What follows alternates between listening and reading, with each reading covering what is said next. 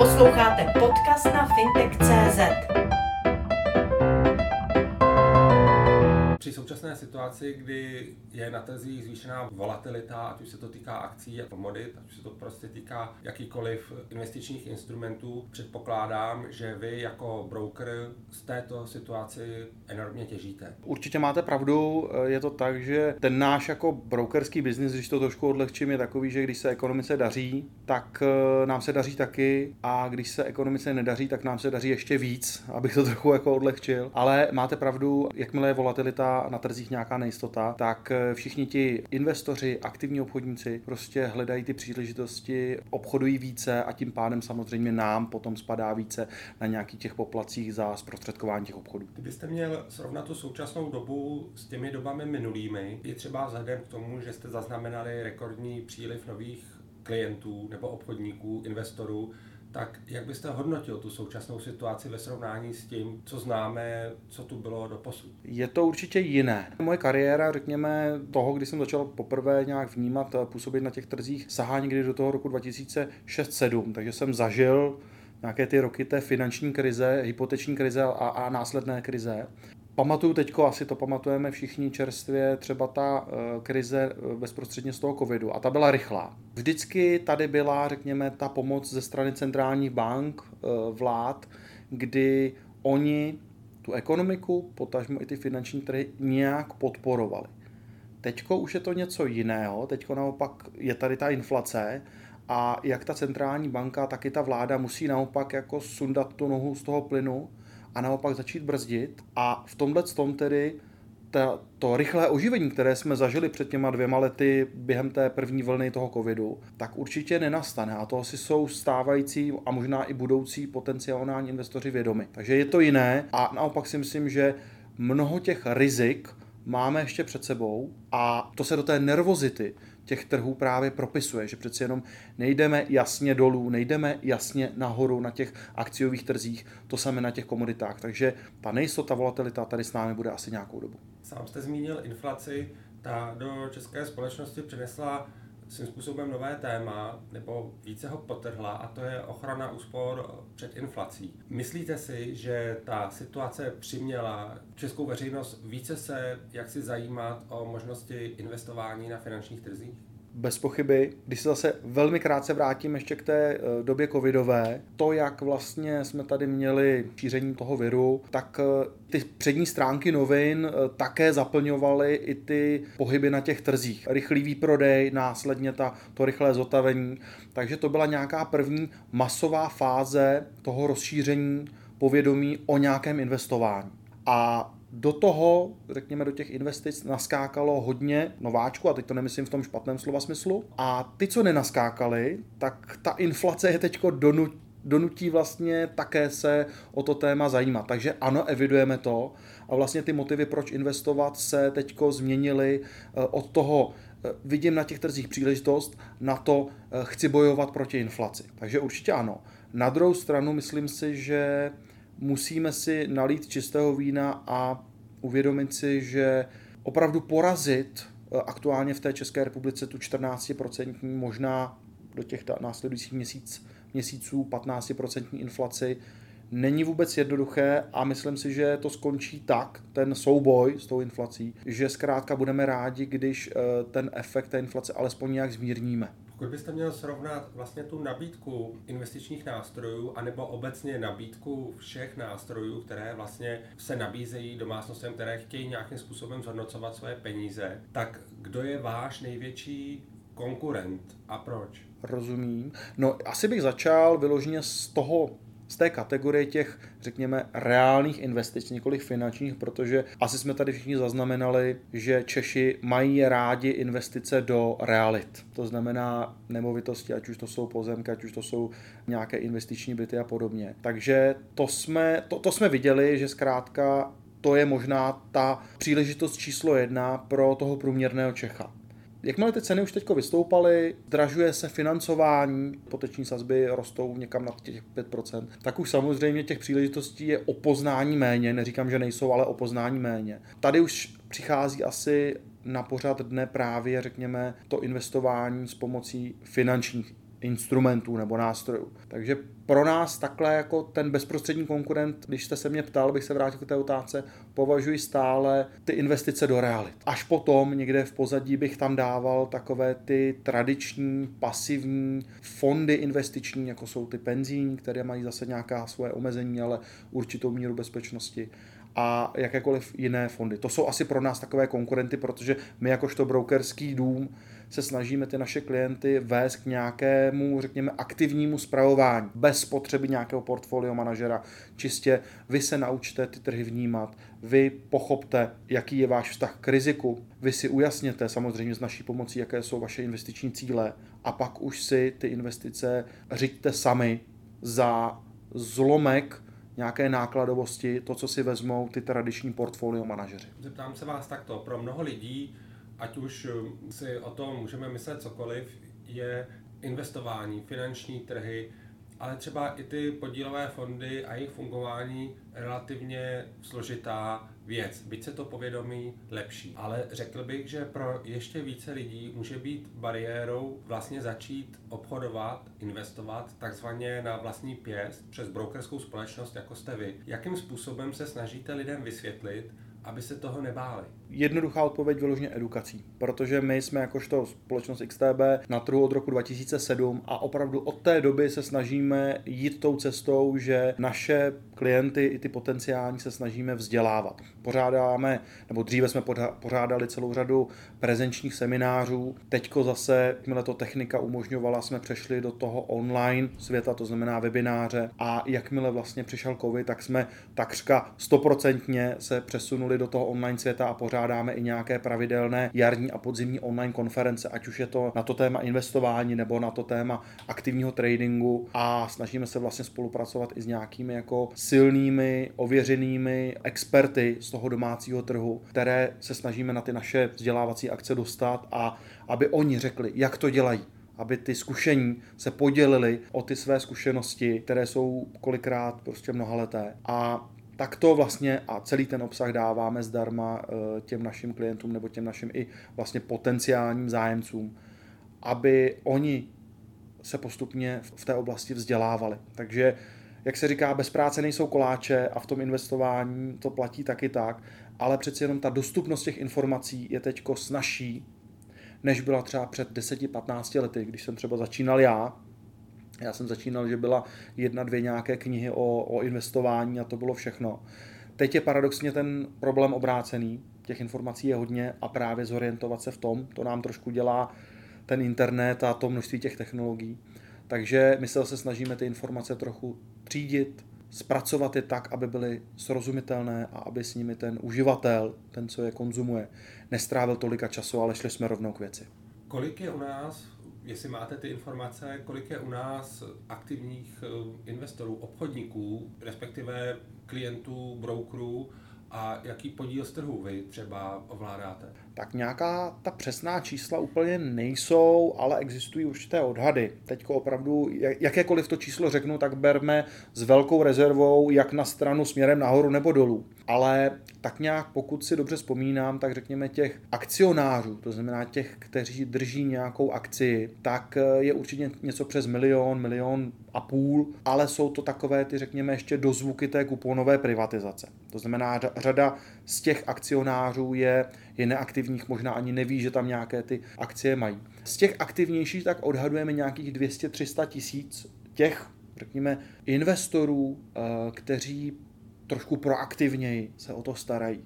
A zase tam musíme rozdělit ty, kteří to opravdu jenom koupí, drží a příliš s tím nedělají, ti, kteří jsou zase více aktivní. Z těch našich odhadů vyplývá, že těch aktivnějších bude něco mezi těma 50, spíš blíže k těm, těm 100 tisícům eh, jednotlivců na tom českém trhu. My zase jsme jakožto broker, který umožňuje jak to obchodování s těmi akciemi. To umožňujeme cirka nějaké 4-5 let. Nově jsme zavedli vlastně tu strukturu, že za ty transakce neúčtujeme nějaké poplatky v případě akcí a ETF, takže to teď vlastně zažíváme nějaký příval těch zájemců a těžko se nám vyčísluje nějaký bezprostřední podíl na tom trhu. Když bych se ale vrátil k té části toho bezprostředně aktivního obchodování, tradingu, tak eh, na tom poli jsme určitě delší dobu, vlastně od začátku.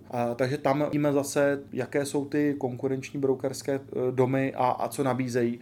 Takže tam my si odhadujeme nějaký ten podíl na tom trhu někde okolo 25, 30, možná 35% To jsou ty naše, řekněme, takové odhady, ale jak říkám, je to velmi, velmi nepřesné. Jsou, ne, ne, není proto, protože každý ten broker úplně nejde s těmi svými čísly počty klientů na veřejnost, takže ty čísla nelze úplně nějak věrohodně uvěřit. Když bychom zůstali ještě chvíli u brokerů, během těch několika desítek let, co se u nás, jak si to investování prostřednictvím brokerů zavádí nebo prosazuje, tak jsme byli svědky i společností, které jaksi k těm klientům nebyly vždy férové. Máte pocit, že ten trh současný, ta nabídka na něm je stabilní a solidní? Určitě se udělal velký posun za poslední, řekněme, třeba pět let. Na druhou stranu Určitě i na tom českém rybníčku jsou nějaké ty černé ovce, ale poměrově už je toho mnohem, mnohem méně. Svůj efekt tomhle tom udělala i určitě nějaká změna regulace. Ta byla vlastně iniciována e, přímo nějakým evropským orgánem ESMA, kdy z ničeho nic, vlastně, nebo z ničeho nic, to se takhle asi nedá říct, ten evropský regulátor to s tou veřejností a s tou odbornou veřejností konzultoval, tak se nastavily určitá pravidla ať už je to zmenšení třeba maximální finanční páky, ať už je to, že se nesmí používat nějaké příliš agresivní obchodní a marketingové techniky.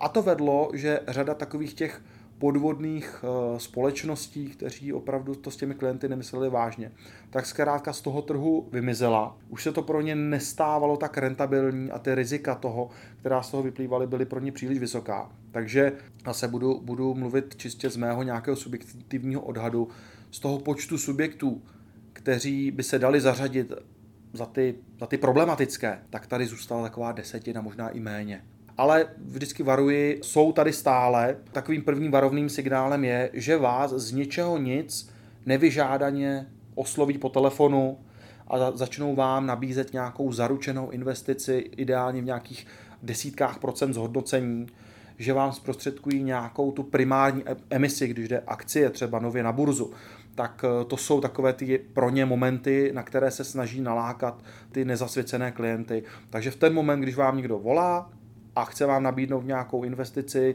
s vyšším procentním zhodnocením 10, 20 i 50 tak vždycky zbystřit. Když tu firmu neznáte, nevyžádali jste si ten kontakt, tak to je ten varovný signál.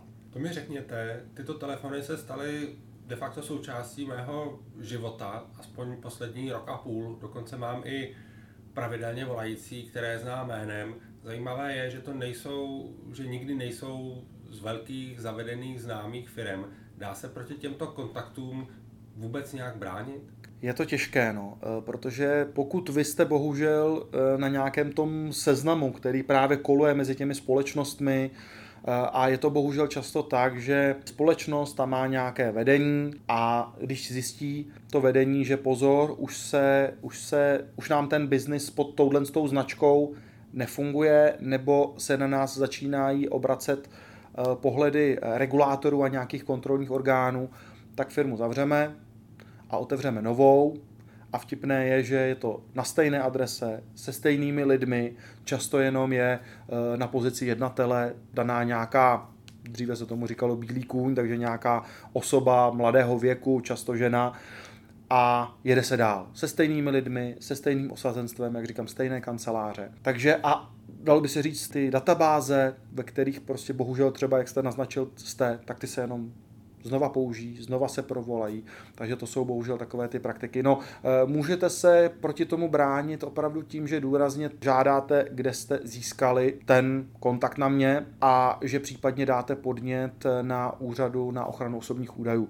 To je samozřejmě jako, eh, myslím si, že nějaký relevantní argument a toho se tyto společnosti mohou trošku obávat. Je mi jasné, o co těmto společnostem jde.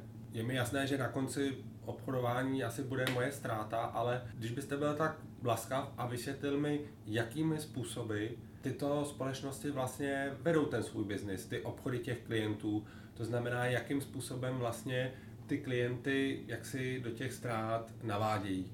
Asi bych nechtěl úplně unifikovat, že všichni chtějí cíleně navádět do ztrát, to, to, bych, to bych nerad jako někomu křivdil, ale je pravda, že ten proces práce s tím klientem je docela propracovaný, že nejprve se snaží eh, zase nějaký ten zástupce té, řekněme tomu, pochybnější brokerské společnosti, nebo často ono to ani není brokerská společnost, ono to je zprostředkovatel pro nějakou společnost, a která zpravidla není přímo se sídlem tady v České republice, ale často právě na Kypru, nedej bože i mimo Evropskou unii, to už je úplně červený, červený varovný signál. A, takže tyhle zprostředkovatelé eh, často osloví toho, toho méně zasvěceného klienta s nějakou jako známou společností, typu určitě znáte Facebook, určitě znáte Apple, tak eh, Apple má teď nějaké výsledky, jsou, jsou zajímavé, eh, je tam potenciál, že akcie poroste. Takže to je nějaká ta první fáze,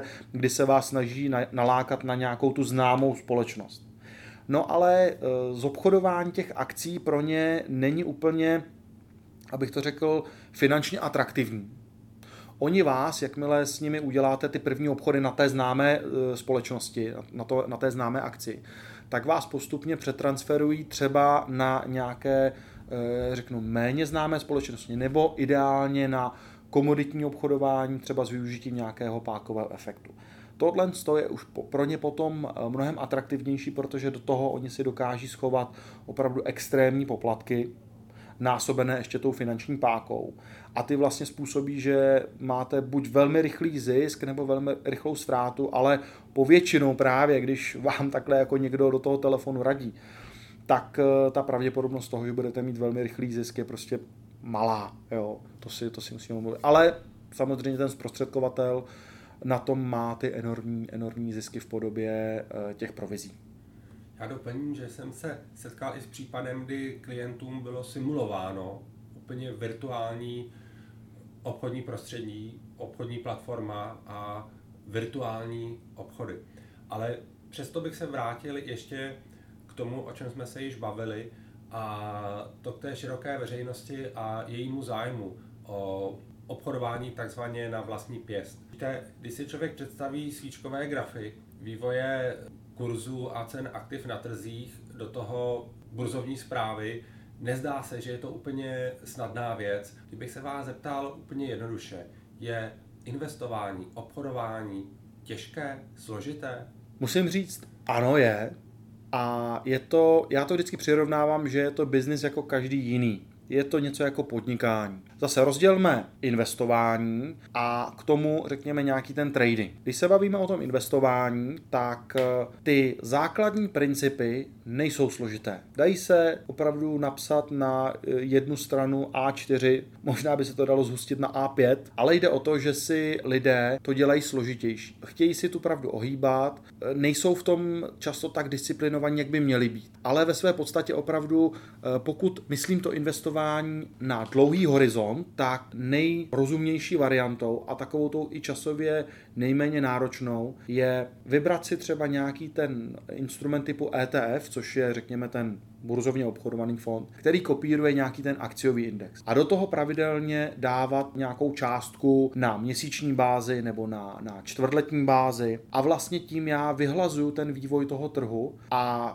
v dlouhém měřítku z pravidla ty akciové trhy zkrátka rostou, alespoň do posavať rostly. Takže když já mám ten horizont opravdu 5, 10 a více let, tak eh, tento přístup, pravidelné nákupy nějakého toho ETF eh, instrumentu, který je navázaný na akciový index, dávají smysl. Ale například teďko, když eh, trhy spíše padají nebo nerostou, tak je velmi těžké dodržovat tuto tuto strategii, prostě tu pravidelnosti, protože si člověk říká, no tak když teďko ten trh dělá to, co dělá, možná bude klesat, možná bude nějaká ta americká, česká, globální recese, tak možná vypustím, nebo na, naopak mi nevzbývá v tom mém rodinném rozpočtu dostatek financí, tak jak se zdražují prostě náklady životní, tak mi nezbývá dostatek financí na to, abych ty své investice pravidelně doplňoval. Hovořil jste o dlouhodobém investování, ale jak je to u toho tradingu? U toho tradingu, tam bych to přirovnal doslova k tomu podnikání. Z těch statistik víme, že z těch řekněme, podnikatelů, kteří si teďko založí nějakou tu živnost, nějaké to podnikání, tak do nějakého horizontu třeba 5-10 let vydrží cirka desetina. E, zbytek e, jako zkrachuje, nepodaří se jim to. Jo. A u toho tradingu je to taky tak. Vy přijdete, vyzkoušíte, no zjistíte, že je to taky práce jako každá jiná, že ty pečený holuby nelítají sami do úst a řada z těch začínajících prostě po pár měsících končí. Pokud k tomu tradingu mám přistupovat právě jako k tomu biznesu, tak musím taky si stanovit nějaký cíl, k tomu cíli si zvolit nějakou strategii, důkladně analyzovat ty trhy, věnovat se tomu, to znamená takové to opravdu sem tam si otevřu nějaký obchod, eh, když mám volnou chvíli a počkám, jak to dopadne, tak to povětšinou jako nefunguje. Jo. Takže opravdu je zapotřebí k tomu aktivnímu tradingu přistupovat jako k serióznímu biznesu a věnovat mu náležitě času a energie. Tady ta potřeba pro to úvodní vzdělávání, pro tu úvodní analýzu celkově to, jak ty trhy fungují, je, je opravdu nezbytná. E, stejně jako když bych prostě si teď rozhodl, že stanu se e, opravdu šampionem v nějaké sportovní disciplíně, tak to taky nebude ze dne na den, ale musím tomu věnovat e, opravdu tu fyzickou přípravu, pokud to je nějaký sofistikovanější sport typu fotbal, hokej, tak musím i nějakou tu technickou přípravu, v neposlední eh, řadě i takovou tu mentální, psychologickou přípravu, abych opravdu jako měl tu vůli, měl tu motivaci. No a tyhle ty paralely s tím tradingem jsou úplně stejné. Vrátím se ještě k dlouhodobému investování. Vy jste řekl, že si neúčtujete poplatky za nákupy a prodeje instrumentů, jako jsou ETF, akcie a podobně. Řekněte mi, jak je to možné? Je to tak, že my jsme vlastně původem právě od toho roku 2007, kdy tady působíme na trhu, tak jsme původem nebyli ten akciový broker. Jsme vyrostli na tom, že jsme byli vlastně forexový broker, komoditní broker, že jsme byli broker právě pro ty aktivnější klienty, pro ty aktivnější obchodníky a tradery. A právě někdy v tom roce 2017 jsme tu svoji nabídku produktovou rozšířili právě o ty akcie a tím pádem my si můžeme dovolit ty akcie dát bez poplatku, protože jádro toho našeho biznesu a tím pádem těch, toho generování těch poplatků ktví v tom aktivním obchodování komodit, pákových akciových indexů, eh, forexu, kryptoměn a podobně. A vlastně my tím, že máme nově v té nabídce ty akcie a ETF bez poplatku, tak my tím vlastně obrazně řečeno obsáhneme širší segment trhu. No a potom, řekněme, řada z těch akciových investorů posléze třeba i si udělá nějaké obchody na těch instrumentech, kde již je nějaká standardní poplatková struktura. Takže proto nám tenhle ten model funguje bude nám fungovat do budoucna a nebereme si v úvozovkách jako ty poplatky z těch akciových obchodů jinde, ale opravdu poctivě je dotujeme u nějakých těch našich jako institucionálních brokerů nebo burs. Jak se na tuto vaši aktivitu koukají zástupci podílových fondů, kteří si účtují poplatky za zrealizované obchody a samozřejmě za aktivní zprávu. U vás je to něco jiného, protože ten klient nebo ten obchodník si sám vybírá, sám si řídí to portfolio, ale přesto je to určitá konkurence a tedy bych se vás rád zeptal, s jakými reakcemi se setkáváte, jak ze strany klientů, tak ze strany té konkurence a spíš zavedenějších podílových investičních fondů. Já si myslím, že na tom trhu těch finančních služeb si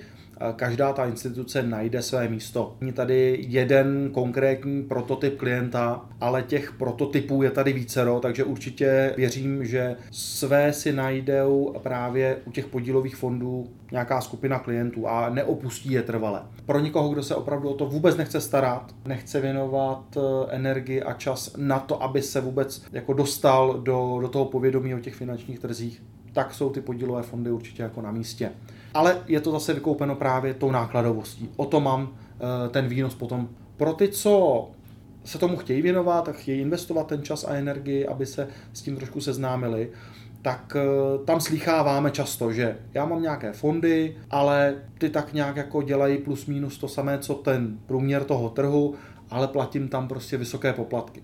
Tak si část toho chci jet sám, sám o sobě a Tady od těch našich klientů slýcháváme ten nejčastější motiv. Když se vrátím na začátku k té vaší otázce, jak nás ty, ty představitelé těch podílových fondů vnímají, tak myslím si, že teďko i oni mají jako dobré časy, že i do těch jejich portfolií je příval nových investorů, takže je to asi tolik úplně nebolí, ale jsou si vědomi, že nastává ten čas, eh, ta éra toho ultra levného eh, investování, protože přece jenom asi jsme možná zasvěcenější posluchači budou znát třeba toho amerického brokera Robinhood, který právě možná byl takovým pionýrem mezi v té části toho bezpoplatkového obchodování. A oni mají sice jiný model než třeba my tady v Evropě, ale zkrátka ta éra toho, že se kouká na tu nákladovost, tady je.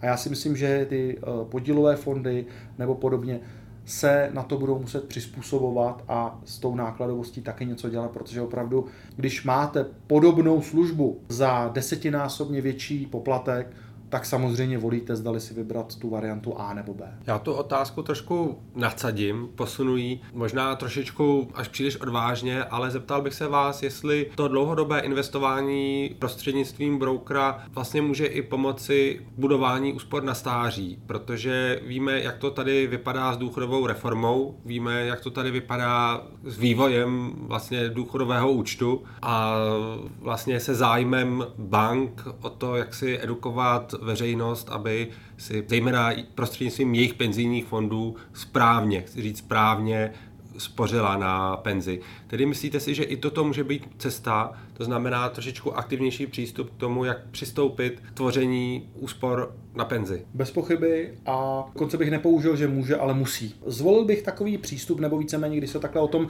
bavím s klienty, tak neříkám, že musí mít veškeré svá, veškerá svá finanční aktiva u brokera, ale aby uvažovali principem nějaké pyramidy a nějaké pevné základny, která je neotřesitelná, a to můžou být právě třeba nějaká ta část těch jejich jako příjmů nebo toho jejich majetku v nějakých, řekněme, těch bezpečnějších nebo méně volatilnějších instrumentech, právě třeba nějaký ten podílový fond, právě třeba i nějaké to penzijní připojištění, nějaká část toho svého majetku bez pochyby.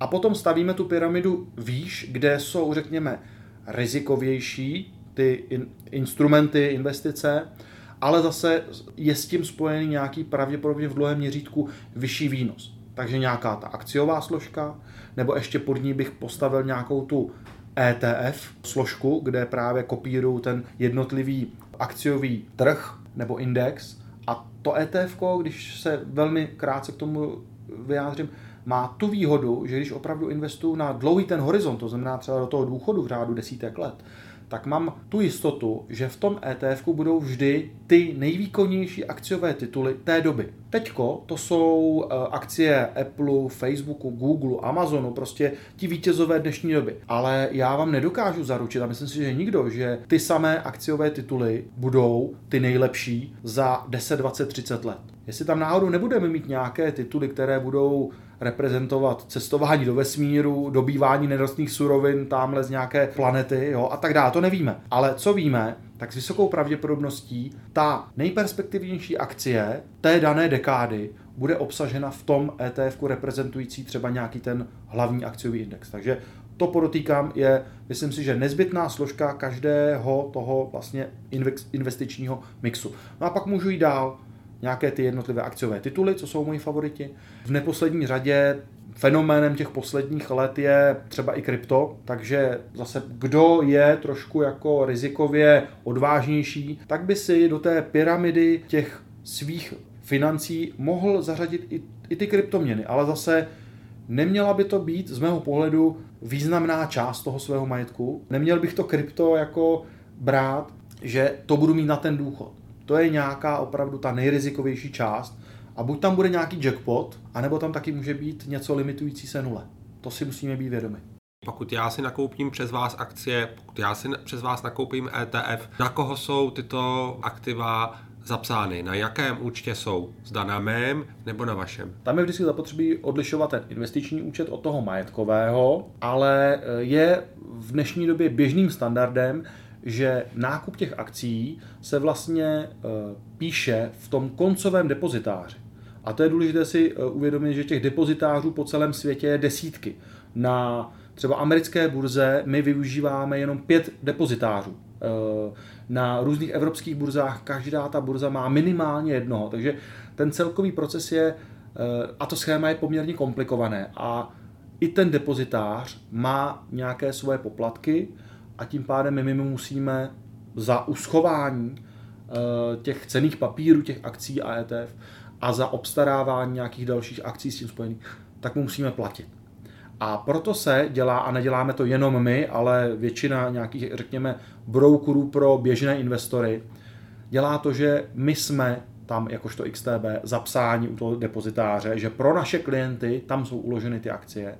A my potom nějakou interní evidencí rozlišujeme, že pan Novák má tolik akcí, pan Dvořák má tolik akcí a tak dále a tak dále. Když se tam cokoliv změní, tak my to samozřejmě evidujeme a pokud se nějaké ty celkové agregátní sumy změní i u těch, uh, i u těch celkových depozitářů, tak to samozřejmě promítáme. Uh, tím důvodem je, že je tam zkrátka nějaká ta nákladová optimalizace, která v prvé instanci padá na nás jakožto na broukera, že nemusíme tomu depozitáři tolik platit za změny těch operací, za evidování každého klienta zvlášť, protože na každý ten, ten majetkový účet je tam zvlášť ten poplatek. A v neposlední řadě teda to i nedopadá na toho koncového našeho klienta investora, že jeho nemusíme zatěžovat nějakými dalšími poplatky za ty eh, služby těch depozitářů. Pro běžného klienta, který chce benefitovat hlavně z toho, že nakoupí nějakou akci za nějakou cenu a následně ji prodá ideálně za tu cenu vyšší, tak eh,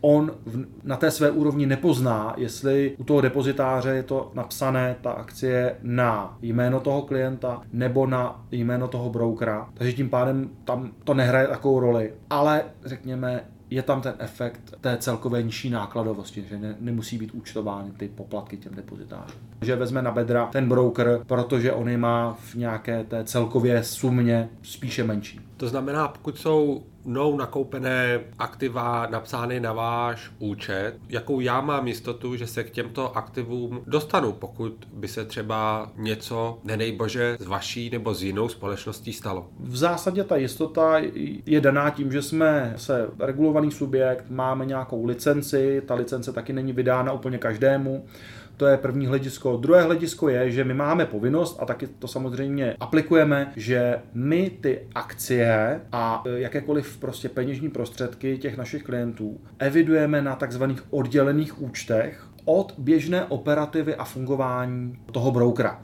To znamená, ty prostředky a ty akcie, které jsou vlastně těmi klienty, e, jsou zcela mimo od eh, toho, co platíme faktury za služby, za mzdy, za, za nájmy a tak dále. Jo. Takže když by se e, třeba s tím daným brokerem, a teď hovořím obecně, ať už o XTB nebo u, u, o těch jiných brokerech, něco stalo, tak v zásadě ten potom nějaký likvidátor nebo správce jenom vezme ten oddělený účet s těmi klientskými prostředky a s těmi klientskými cenými papíry a jenom ho rozdělí třeba každý klient si to chce převést k jinému brokerovi nebo do jiného individuálního depozitáře, ale tam už by potom zase platil ty dílčí poplatky. Jo. Takže s tímhle s tím opravdu není žádný velký problém a jak říkám, za poslední roky se to stalo běžným standardem toho trhu. Já to často připodobňuji tomu, že vy když dáte bankovku do své banky, tak eh, taky potom od té své banky nechcete přesně tu danou bankovku s tím daným číslem, ale tak nějak té bance věříte,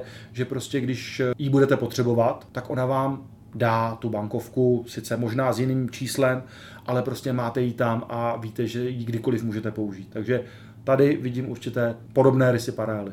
Vrátil bych se na začátek a zeptal bych se vás, jakým způsobem se snažíte přesvědčovat nové klienty, aby se do investování s vámi pustili a na jaké problémy přitom narážíte ve smyslu různých předsudků nebo obav nebo neznalosti. Tak ono to přesvědčování díky bohu už není, není nutné až tolik, protože jsme tady zavedená společnost eh, několik let. Eh, co je dobré, tak vlastně máme i pozitivní reference od našich stávajících spokojených klientů. A to často evidujeme, že mnoho těch nových klientů je právě z řad těch, co dostali doporučení od těch stávajících. Takže za to jsem ohromně rád a děkuju tak to všem těm našim věrným klientům. Ale dalo by se říci, že my se snažíme, máme nějaké hodnoty eh, firmy, což třeba je právě důraz na nějakou tu technologii, důraz na nějakou tu na nějaký ten zákaznický servis, že zkrátka nechceme být jenom nějaká aplikace, no aplikace, které si nahrajete nějaké penízky a teďko máte to tam nebo to tam nemáte, kde jsou umístěny. My jsme prostě v tomhle tom tradiční broker, který tady má v Praze na Florenci kancelář. Máme tady lidi, když je tady klient má, řeknu, nějaký problém, nějakou otázku,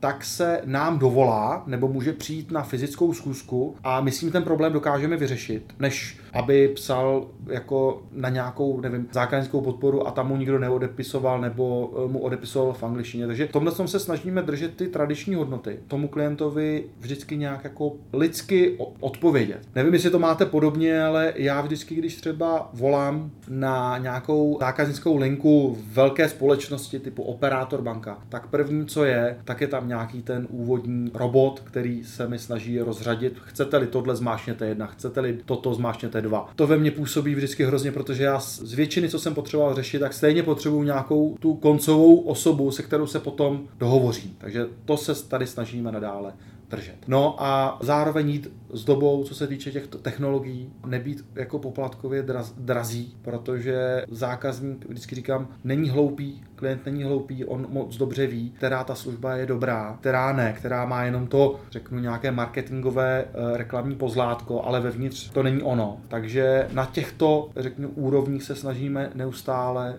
zlepšovat a rozvíjet ty naše produkty a služby. Poslední otázka a zkusím ji položit populárně. Zda byste mohl přiblížit a víc reálných čísel, kolik si investováním prostřednictvím vás může šikovný investor nebo obchodník za měsíc vydělat, ale aby jsme nemluvili jenom o těch ziscích, tak zda byste mohl zase to doplnit i reálným příkladem, kolik také může ztratit. No, když vám to řeknu matematicky, tak opravdu kolik může vydělat nebo, nebo prodělat, tak je to od minus nekonečna do plus nekonečna. ale reálně, no, jsou případy, kdy, a bohužel zase prostě není jich úplně málo, kdy lidé, investoři na těch účtech na těch investičních účtech dělají opravdu jako vylomeniny. Ten trh je natolik pohltí a ono to je kolikrát jako strašně lákavé, když vidíte, jak ty čísla a potom následně ty vaše prostředky na tom účtu lítají rychle nahoru, rychle dolů. Tak občas je tendence, že vás to právě pohltí a děláte obchod za obchodem a tady každého jako varu. Jakmile tohle pocítíte, tak si dejte stopku, dejte si nějakou pauzu, jděte ven, dejte si třeba týden, že se na trhy nebudete koukat, protože jste v tom kolotoči a spíš vás to bude svádět, že budete dělat jedno špatné rozhodnutí za druhý. Tím pádem, abych vám odpověděl, může se ztratit v nějaké dohledné době třeba i 50 i více procent toho investovaného kapitálu. Když člověk dělá třeba ty transakce s těmi, s těmi pákovými obchody. Vidíme tady, eh, my ten rozhovor vlastně natáčíme tady 13. Eh, kna a to je datum, kdy během posledních dvou dní nám kryptoměny padaly o desítky procent, o 20-30 procent některé za pár dní. Takže když tomu ještě násobíme tu finanční páku, tak opravdu to může být pro, a bylo to pro pro řadu těch investičních účtů destruktivní. Takže to jsou ty, ta záporná, něme, záporné možnosti toho, toho výnosu. No a co se týče těch kladných, tak o to zkusme zrcadlit a jsou možnosti, kdy člověk při takovýchto volatilních dnech může udělat 10, 20, 30% během pár jednotek. Ale to bych spíš přiřadil na takové extrémy a moc bych na to nespoléhal. V žádném případě to není automatické. Je to spíš mimořádná věc. Pokud se chceme bavit o nějaké rozumné, rozumném zhodnocení v nějakém horizontu, tak eh, vždycky je to vztahováno k tomu třeba S&P 500, kolik udělal takzvaný ten benchmark, neboli nějaký průměr toho trhu. A ten udělal třeba minulý rok 20%. Eh, Takže kdokoliv udělal 20%, tak byl jenom průměrný. Eh, měli jsme klienty, kteří udělali určitě 50-100%. Ale to zase těch 100% už berme, že je spíš ten pozitivní extrém a spíš jako o pár jedincích nebo prostě třeba desítky, vyšší, vyšší desítky, víc ne. Když se někdo chce věnovat tomu aktivnímu tradingu, investování, tak tam zase, aby se vám ten investovaný čas a energie jak si vyplatila, tak ten rozumný interval toho očekávaného výnosu můžeme počítat právě něco mezi 10-15% až třeba 30-50% zhodnocení. Už osobně považuji za přijímání příliš velkého rizika. Vždycky to berte, že pokud cílíte na 20% zhodnocení, tak můžete mít ale krásně taky 20% mínus. Jo. Takže máme klienty, kteří udělali zase třeba nějakým opakovaným transakcím a díky finanční páce třeba i 200-300%. Ale spíš to berme, že to jsou jednotky a že malý zlomek prostě té naší klientské základny tohoto dosáhne. Drtivá většina se možná bude pohybovat někde okolo toho průměru, to, co dělá to S&P nebo lehce pod, protože zase mají tendenci vybírat nějaké možná žhavější akcie, ale ty žhavější akcie v těch dobách špatných mají zase tendenci více propadat. Takže takový ten průměr, co jsme si jednou modelovali, tak je, že ten náš klient třeba udělá lehce pod, pod tu výkonnost toho S&P 500. Tak snad se vám takhle, alespoň v těch, snažil jsem se to co nejvíce přiblížit těm konkrétním číslům, ale vždycky to berte velmi, velmi volně, nic není na těch finančních trzích garantované, dané, že opravdu jenom velmi široký rámec. Sledujte fintech.cz